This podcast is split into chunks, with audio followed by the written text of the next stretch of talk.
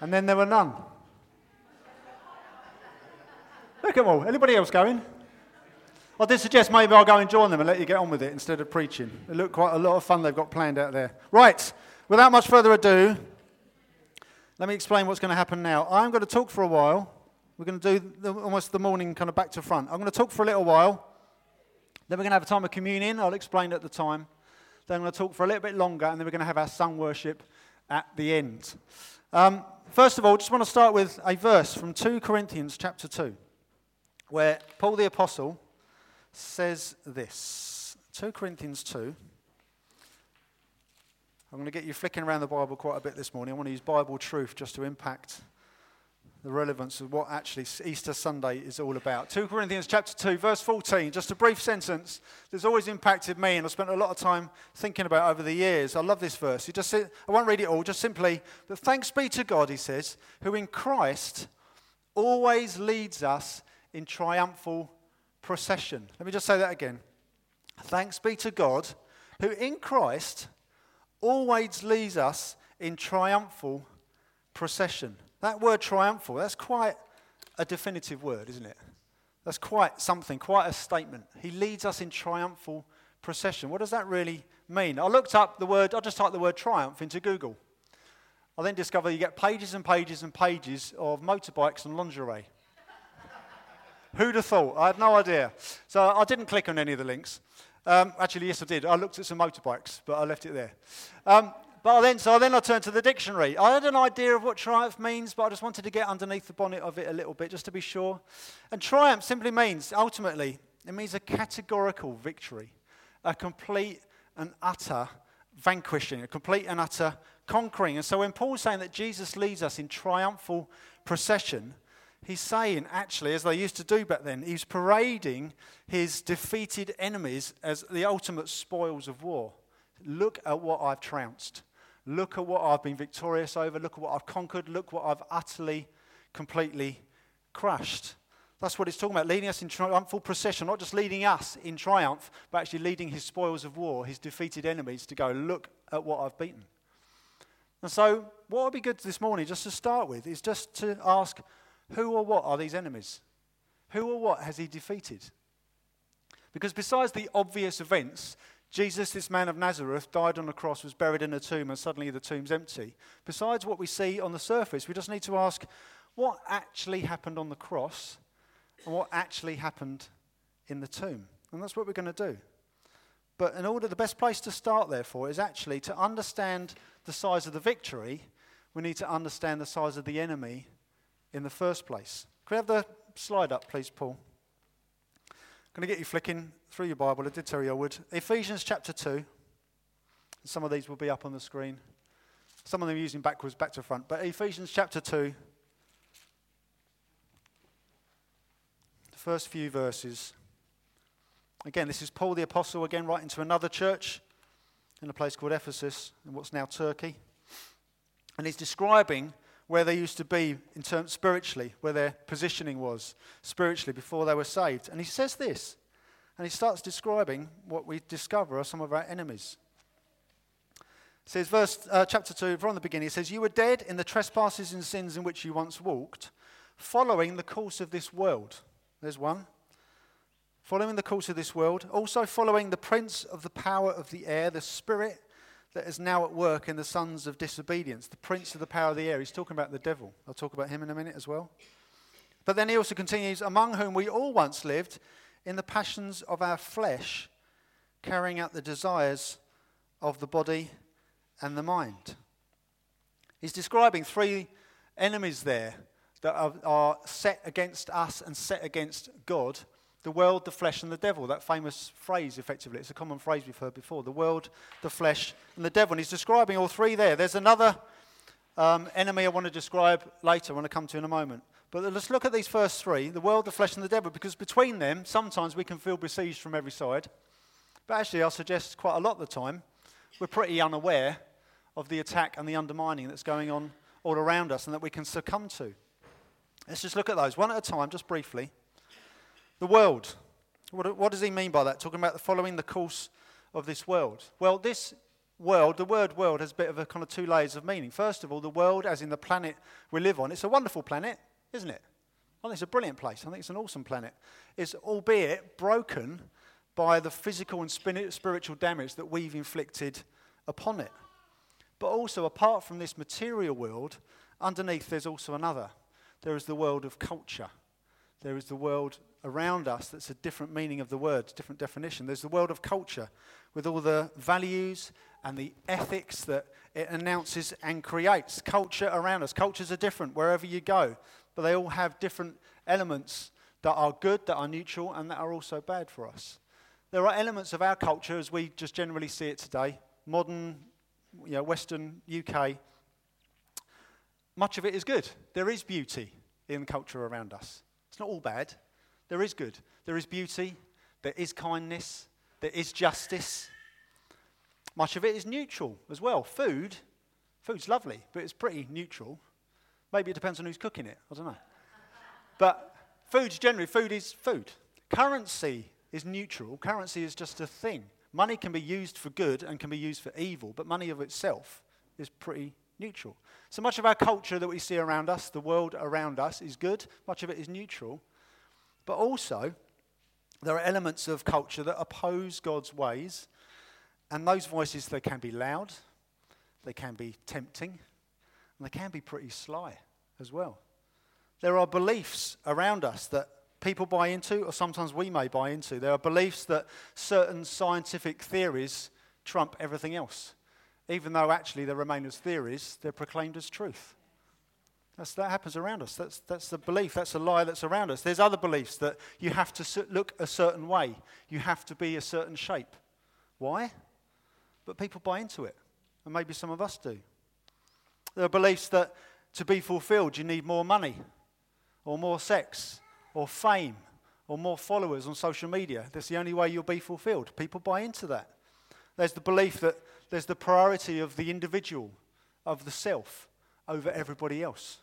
It's almost this, this kind of self proclaimed um, right to be considered as royalty. Do you realize who I am? It's all about me. That actually is a lie that actually is quite, quite insidious and is present in the culture around us. And while this, this world has many, many wonderful opportunities and things to celebrate, we must also recognize that there is an enemy that lurks in its shadows the course of this world. That's just one.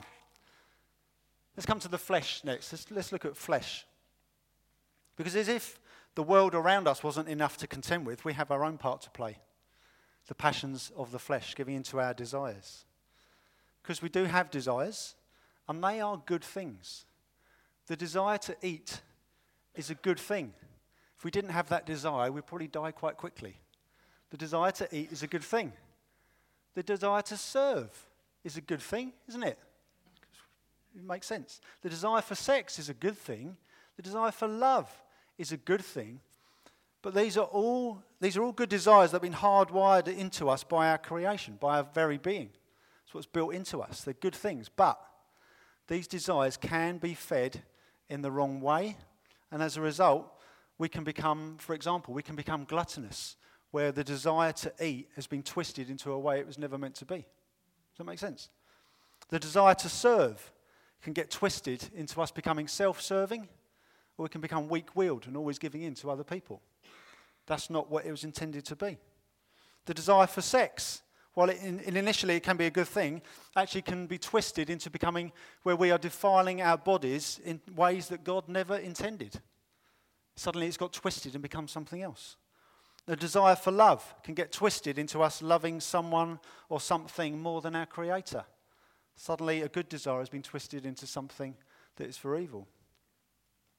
Our own nature, by birth, is a self defeating one. No matter how hard we try to shake off its urges, we can all feel that from time to time, can't we?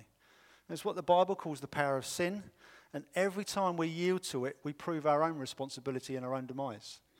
We can't just say it's nothing to do with me, it's not on my plate. Actually, we've got a part to play in this as well. It's our responsibility as well. There is a sickness in our soul, and it's something we're incapable of fighting in our own strength.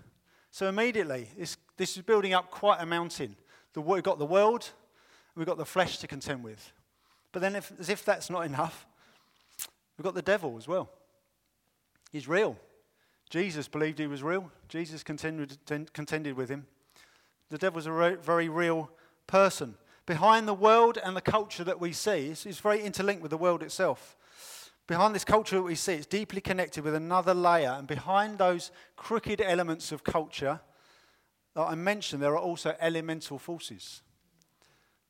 The Bible tells us that as well as angels, there are other cosmic beings that themselves were, they've fallen angels themselves. These cosmic beings are by nature in permanent rebellion to God's kingdom. They exist, they're very real, and they're determined to undermine everything that God stands for and acts upon. And the leader of this pack is called the devil. And the world, the culture around us, is his playground. It really is. What's interesting is that Satan actually isn't his name. Satan is his title. He's referred to as Satan in the Bible, but when, particularly when you look in the first couple of chapters of the book of Job, when it's the longest story where we get to be introduced to who the devil is, the definite article is before Satan. He's actually the Satan. It's actually his title. He's the Satan. It's best translated as the accuser. That's who he is. The devil is the Satan, the accuser. And his greatest weapon is not actually outright attack, it's just twisting truth for lies. You see it throughout the Bible. God speaks, the devil questions. Did he really say? Would it really matter if he just twists it into something that sounds nice, but is actually quite insidious? He's not, he's not turning God's statements into questions that help seek the truth. Questions are good. What does that really mean? And trying to get to the bottom of it. He's not doing that at all. He's asking questions that are traps. He twists truth and he turns it into nice sounding ideas. For example, something we hear in our culture these days it's you can do what you want with your body. It's your body. So you can, no, no one has a right to say what you do with your body. That's, a, that's something we hear. And actually, on the surface, it sounds, oh, yeah, it's my body. It's not anyone else's. I can do what I want with my body. It sounds good, doesn't it? The trouble is, when you realize what the biblical truth is, that our body is a gift from God that is wonderfully made in order to reflect His glory suddenly changes how we use it. Does that make sense? So, what sounds like a nice thing on the surface actually is a twisted truth and is actually a lie. That's what the devil does. In John chapter 8, um, Jesus, particularly verse 44, Jesus himself talks about the devil and he says, There is no truth in him. There is no truth in him, and he is the father of lies. And the accuser's primary method of attack is not from the front, but from the side. His favourite weapon is not coming at you face on with this big baseball bat of obvious evil. What he prefers is coming from the side with this scalpel of a lie, this s- scalpel of an idea, this seed of falsehood that sounds okay, but actually leads us on a path that will ultimately bring decay rather than life. That's what he does. Now, sitting here, we can all think, yeah, yeah, yeah, I can spot it a mile off. But think about this ISIS warriors don't do what they do because they believe it's wrong. They do what they do because they believe it's right. And there is a whole road of half truths that get you there. Do you see? It's very easy to point the finger, but actually, we can all buy into half truths around us that sound brilliant, but actually, when we, when we compare it to the Bible that we proclaim is utter, truth, when we see what's going on underneath the surface, we can then step away and go, that's a lie. And we've got to be very aware that the devil is on the prowl. He's out to catch us out. He's out to trap us with things that look wonderful. As, as the easily distracted and short sighted humans we are, without outside help, we're actually easy pickings. We've got to be very aware of this. He's an enemy. So there's the world, the flesh, the devil. But if that wasn't enough, there is another enemy. Because in 1 Corinthians chapter 15 verse 26, Paul again, he describes death as our last enemy.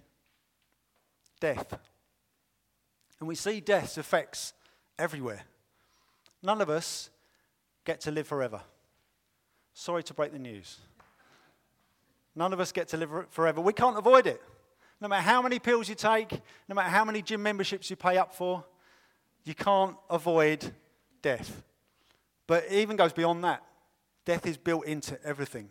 You actually look at the, um, the scientists, when they observe the, the basic laws of thermodynamics, they observe that actually everything else is set to decay too. Everything. Mountains get worn down to pebbles, they don't grow. See? Mountains get worn down to pebbles. Even the sun and the stars have their own life expectancies. The very universe has an expiry date. It's getting colder and more and more distant, not warmer and more and more life giving. The universe is expanding, and as it does, the way energy works, it's losing life, not gaining it. Even the universe has got an expiry date. Death is an unavoidable force in this existence of ours. And so, even if we were able to fully um, discern and avoid the dangers within the world, within the culture around us, and even if we were able to resist temptation to do whatever would damage us or others, the flesh, and even if we could spot the devil's lies from 10 paces every time and run away from it, even if we could do all that, we'd still die and we have no say in our final destination. As humans, we are surrounded by enemies, and it transpires we are also our own worst enemies too. So, with that in mind, what on earth happened 2,000 years ago to overcome these enemies outside and inside of us? Shall we have a look? Yes. Luke chapter 23, Let's read the account of what happened to Jesus. Luke 23, from verse 13. We're not going to be able to read all of it, but read some of it. Luke 23, verse 13. Jesus has been arrested. He's been spending three years in ministry as a grown man, proclaiming himself to be God, um, performing amazing miracles, pointing the way to the Father, explaining what's going to happen, that he's going to die and rise again. Nobody really got it. But there were many people who did not like what he said. They refused to accept him as Messiah, they refused to accept him as the one they were waiting for, and proclaimed him as an infidel, effectively. And so he got arrested by the Roman authorities on their behalf. And so, verse 13 Pilate is the governor. He then called together the chief priests and the rulers and the people, and he said to them, You brought me this man as one who was misleading the people. And after examining him before you, behold, I did not find this man guilty of any of your charges against him. Neither did Herod, for he sent him back to us.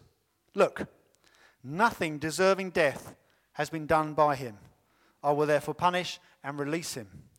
But they, the people, all cried out together, Away with this man and release to us Barabbas. This was a man who had been thrown into prison for an insurrection started in the city and for murder. Pilate addressed them once more desiring to release Jesus, but they kept shouting, Crucify, crucify him. A third time he said to them, he keeps trying, Why? What evil has he done? I found in him no guilt deserving death. I will therefore punish and release him. But they were urgent. You imagine this rabid crowd, can't you? They were urgent. And they uh, were demanding with loud cries that he should be crucified, and their voices prevailed. So Pilate decided that their demand should be granted. He released the man who had been thrown into prison for insurrection and murder, for whom they asked, but he delivered Jesus over to their will. So they take Jesus away and they hang him on this Roman cross, where in utter agony for hours he asphyxiates. As it hangs, it crushes your lungs, and he asphyxiates the, most, the slowest, most painful death imaginable. And then verse 44 and it was now about the sixth hour in new money, that's midday, about midday, and there was darkness over the whole land until the ninth hour, 3 p.m., while the sun's light failed. And the curtain of the temple was torn in two. Then Jesus, calling out with a loud voice, said, Father, into your hands I commit my spirit. And having said this, he breathed his last. Now, when the centurion saw what had taken place, he praised God, saying, Certainly this man was innocent. And actually, you see in the other gospel accounts, another phrase was used at the time surely this man was the Son of God. In that moment, we see this man, Jesus of Nazareth, who declared himself to be God, who did many miracles, who fulfilled hundreds of prophecies that were written hundreds of years before about this coming rescuer. He could not have could not, could not have conspired to fulfill these prophecies, but he just did by his own natural uh, way of life and doing what he did and his actions. The Bible is saying that this man is God himself who entered this broken, this messed up world. He freely broke its conventions of culture around him. He walked against the flow without a misstep. He stepped into this enemy that is the world. And he did it in the flesh, not as a ghost, not as an apparition, not as this, this spiritual entity. He did it in the flesh, in a body just like ours, with all its passions and desires. And he was tempted in every way, but never sinned. And thus became the only member of humanity to ever live a perfect life. And this God man, fully God and fully man, he also faced down the devil, our third enemy. Colossians chapter 2, there's a wonderful word in there. Colossians chapter 2, verse 15 says, just before that, it talks about Jesus set aside our record of debt just by our own responsibility. He set that aside as well, nailing it to the cross while he's hanged there. And he disarmed the rulers and authorities. It's talking about the elemental forces again. He disarmed them and put them to open shame. Here comes his triumphal procession by triumphing, triumphing over them in him. Let me read that again. He set aside our debt, nailing to the cross, and he also disarmed the rulers and authorities and put them to open shame by triumphing over them in him. That word disarmed is quite something. It's a complete and utter trouncing. See, F.F. F. Bruce, he's a theologian, he says this about that very verse. He says this. Says, Jesus was suspended there. He was bound hand and foot to the wood in apparent weakness. And the rulers and authorities, the elemental forces, they imagined they had him at their mercy and flung themselves upon him with hostile intent. But far from suffering their assault without resistance, he grappled with them and mastered them, stripping them of all the armor in which they trusted, and held them aloft in his mighty, outstretched hands, displaying to the universe their helplessness and his own unvanquished strength. Now they are disabled and dethroned. And the shameful tree has become the victor's triumphal chariot, before which his captives are driven in humiliating procession, the involuntary and impotent confessors of their overcomers' superiority. Jesus took on the devil and he crushed him. But not only did he take on the world, not only did he take on the flesh, not only did he take on the devil, he took on flesh, uh, took on death itself on our behalf eternal God who never began and by nature never dying, he entered our decaying, dying world, and at the right time, he willingly stepped into death himself, suffering not only its physical torment, but also the immense cosmic pain between him and Father, as holy, perfect Father saw his Son carrying our dirt, carrying our shame. He bore our sickness for us. Jesus took on the world, the flesh, the devil, and death in a way we never could, so that we could participate in that very victory, simply because he loves us. Hallelujah. We're going to spend a bit of time in communion now before we move. We're not going to leave him on the cross, don't worry. We're just going to spend a bit of time in communion. Rachel and the band are going to lead us in a song as we do. I suggest we just actually just start singing rather than having a um, a time of quiet before Him. We'll just start singing. And when you're ready during the song, just we have tables at the front and at the back.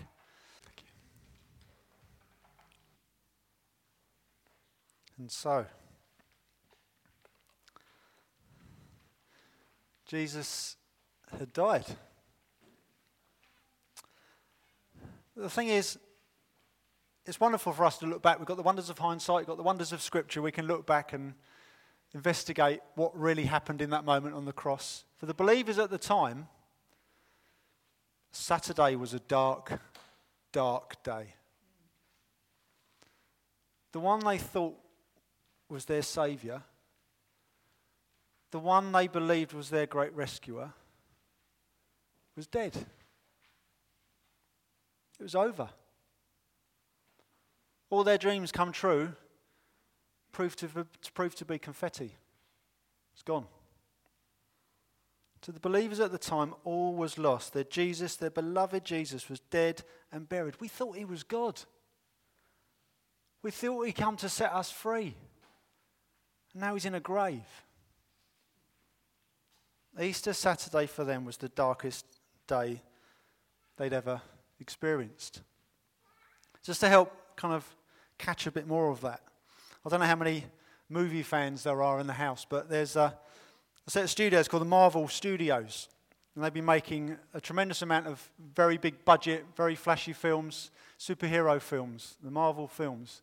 They started 10 years ago making a long, large number of films over which there's this long, long story has been going on. And for 18 films, over nearly 10 years, for 18 films, they were setting the scene with our favourite heroes, winning the day in lots of mini stories, mini, chap- mini two hour chapters, if you like. Captain America, Thor, Incredible Hulk, Spider Man, all these people, Iron Man. I love them. Doctor Strange, there's lots of them. There's lots of them. Plenty more. Black Widow. Our favourite heroes have just been winning the day time and time and time again. But over these 18 films, there's been clues that someone is coming. There's this big baddie. There's, there's been some pretty big baddies along the way, but there's the big baddie. This guy called Thanos, he isn't complete and utter 10 foot tall psycho. And he's got this crazy idea in his head. He's completely, completely crazy. He believes the universe is broken, the universe is in trouble, the universe is overpopulated, and the only answer for him to be the great savior to win the day, he needs to get hold of six sources of power, and when he gets hold of those, with the snap of his fingers, he can remove half the population of the universe, including half of humanity, including half of our favourite heroes. And so, film number 19 came out a year ago, and he arrived, this great big baddie arrived. And over three hours, our favourite heroes, Incredible Hulk and Captain America, they have to try and stop him gathering these six sources of power and stop him from snapping his fingers to remove half the population of the universe, including our favourites. Now, if you're into these films, you've had a year to watch the film, because the spoiler's coming up. Put your fingers in your ears. But by the end of this epic, breathtaking three hour film, he does what he sets out to achieve. He gets hold of the six sources of power, he snaps his fingers, and half the population of the universe, including half of humanity, turns to ash before our very eyes. It's a devastating sequence. It includes half of our favourite heroes who we've cheered on for all those years. We see them turn to ash before our very eyes. And the final line of the film is Captain America is one of the few that is left. He's a God fearing man and he's on his knees. And the final line of the film is, Oh God. And it fades to black. What they set out to avoid happened. Their worst fear happened. The last thing we wanted to see happened. It looked like the villain had won. And so, in the past year, and as far as Marvel Studios are concerned, we've been in a bit of an Easter Saturday. It's this dark moment that is just like all is lost. there's no going back. we've lost. It's over. But Next Thursday, a film is coming called Endgame. Endgame is coming. I will be there at midnight on Wednesday night. I've got my ticket booked. Me and Stephen will be there at midnight on Wednesday night. We will be there. The worst thing imaginable happened. Oh, God, it's happened. The darkest moment ever has actually occurred. There's no going back. It's finished. The end game's coming. And somehow, through great sacrifice, and I know some more of our favourites are going to die, there's going to be some tears in that cinema.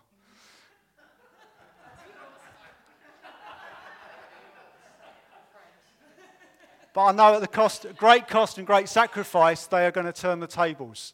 The darkest thing ever has happened, but endgame is coming. And for the disciples, it's the same. Our, our Savior, Jesus, is dead. The worst thing imaginable has happened. Oh, God! But Sunday's coming. They didn't know. They were in the middle of Saturday. But Sunday's coming. Sunday's coming.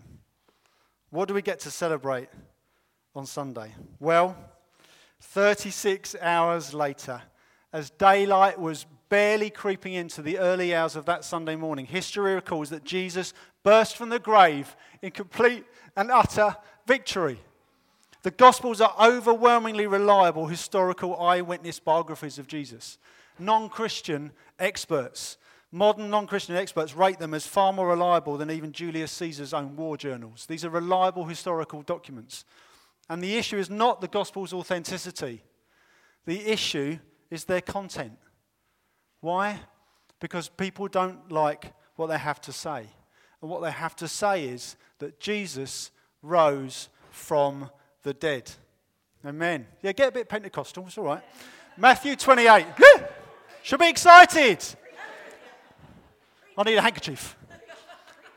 Preach it, brother. Matthew chapter 28. Matthew chapter 28. Let's read about that morning. It's historical account of that morning. Matthew chapter 28, from the beginning, it says, Now after the Sabbath, the Saturday, toward the dawn of the first day of the week, Sunday, Mary Magdalene and the other Mary went to see the tomb. And behold, there was a great earthquake. For an angel of the Lord descended from heaven and came and rolled back the stone and sat on it. His appearance was like lightning, and his clothing white as snow. And for fear of him, the guards trembled and became like dead men. But the angel said to the women, Do not be afraid, for I know that you seek Jesus who was crucified. He is not here, for he has risen as he said. Come, see the place where he lay. Then go quickly and tell his disciples that he has risen from the dead. And behold, he is going before you to Galilee. There you will see him. See, I have told you. So they departed quickly from the tomb with fear and great joy and ran to tell his disciples. And behold, Jesus met them and said, Greetings. What a brilliant first word. He's out from the tomb. First thing he says to him, Greetings. I love it. It's brilliant. And they came up and took hold of his feet and worshipped him. Jesus had risen from the grave. Hallelujah. Amen. Did he need to rise from the dead? Think about this. Could he not have stayed in paradise with the Father, and we still have this surprising and upside down victory accomplished in a broken body that hung upon a Roman cross, even if it didn't look like it? We just heard about some of the victory that he achieved on the cross. Could he not have just left it there?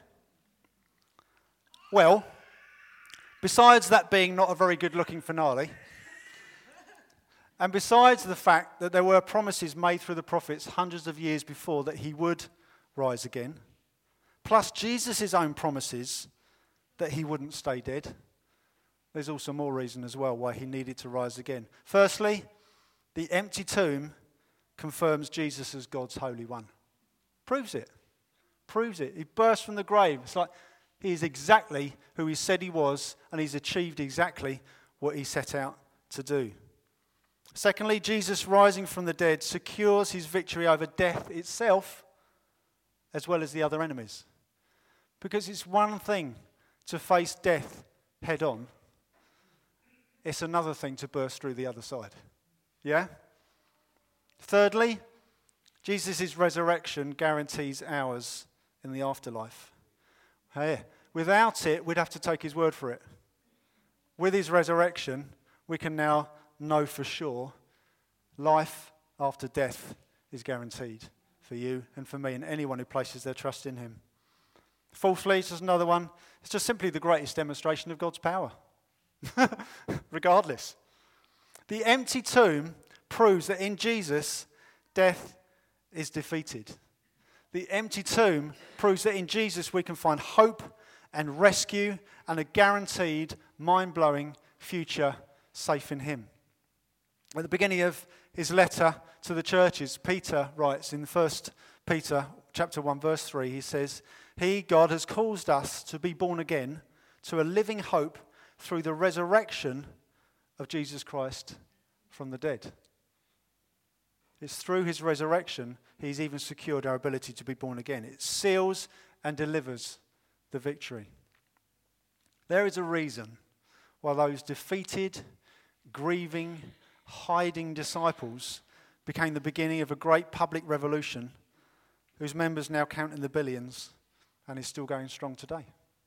There's a reason why. It's because they met with the risen Lord Jesus, and people continue to meet with him today. Jesus is utter victory over all that stands against him has enabled the birth of the most magnificent movement this planet has ever and will ever see the church. Jesus, his church, what that means is Jesus is gathering himself a family. Anybody who's a member is just set free through him from anything that wants to hold us down, that wants to hold us back, and he's achieved it by his own sacrifice and his revealing of power. Our enemies may still linger, but they're just, they're now in a place where they're just desperate for any semblance of scraps from the victor's table, and they're not getting any. Because in Jesus, we share in this victory that's been utterly and exclusively secured for us. Jesus beat the world at his own game. He entered it, but was never swayed by it. He celebrated what is good family and food and fun and friendship but he refused to cower to its pathetic wisdom of what does and doesn't fulfill you. He came in the flesh and he beat the flesh by resisting its temptation in every way, living the life that we can't live so that we might still receive the benefits of such a perfect existence. But he also beat the devil as well.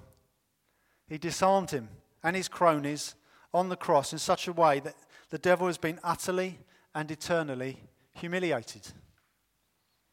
But he also beat death by bursting through the other side, guaranteeing his promise of life with a capital L, which starts now but is also for the beyond.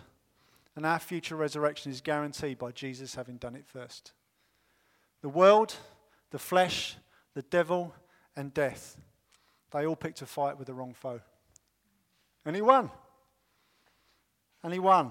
Can have the band back up? We're going to sing together, just for however long it takes. But as we sing these songs and celebrating Jesus' amazing triumph, let me just ask what about you? What about you? Have you, have you accepted the need for a Saviour? Accepting Jesus as Saviour starts with the fact that you accept the, that you need one in the first place. Have you accepted that you need a Saviour? And if so, have you accepted Jesus as the only one to have conquered our enemies, including our own self defeating nature? Because it is possible to walk against the flow of this world around us. It is possible to die to ungodly passions, the flesh. It is possible to resist the devil and spot his lies. And it is possible to never fear death. And it's all because of Jesus. So, would you like to stand? We're going to celebrate him. But during these next few songs, those of us that know him, let's just celebrate. If you don't know him, please, at the very least, just be open to the possibility that this person we've been celebrating and talking about, he really did die for you and he really did rise again that you might live. Let's sing. Let's sing.